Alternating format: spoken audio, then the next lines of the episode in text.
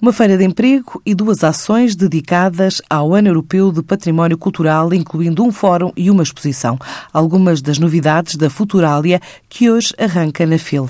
Até ao próximo fim de semana, múltiplos eventos, da música ao teatro ou outras áreas artísticas, previstas nesta edição da Feira de Educação, Formação e Orientação Educativa. Este ano vai contar com a presença de 21 países, além das visitas de estudo de alunos de pelo menos 16 distritos do continente.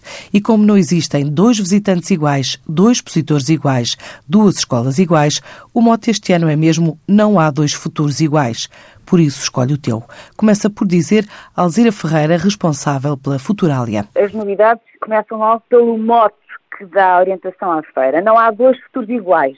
É este o mote da décima edição. Escolhe o teu é novo, a imagem é nova, queremos uma imagem que se coadune com os nossos jovens, e em termos de programa, de atividades, as novidades são muitas. Nós vamos ter um espaço que vai ser realizado pela primeira vez, o espaço emprego e empregabilidade e que é, de algum modo, o esforço da Futurália em responder a outras necessidades para além dos jovens que vão até aos 18 anos. Este espaço emprego e empregabilidade vai ser realizado apenas nos dias 16 e 17 de março no PT Meeting Center e temos uma, uma série de dinâmicas, de, de, sessões de coaching, de pitching.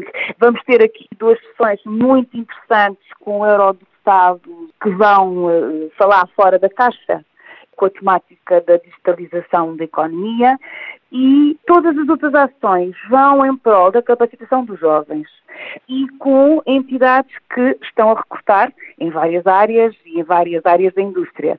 Temos o teatro, temos atividades lúdicas, ou seja, temos a música e outras atividades. Temos workshops, temos este ano o DreamConf, a Conferência de Senhorismo.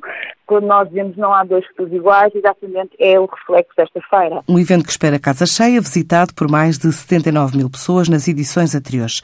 A ICEP informa ainda que hoje é dia de seminário sobre oportunidades do mercado das multilaterais para o setor das TICs.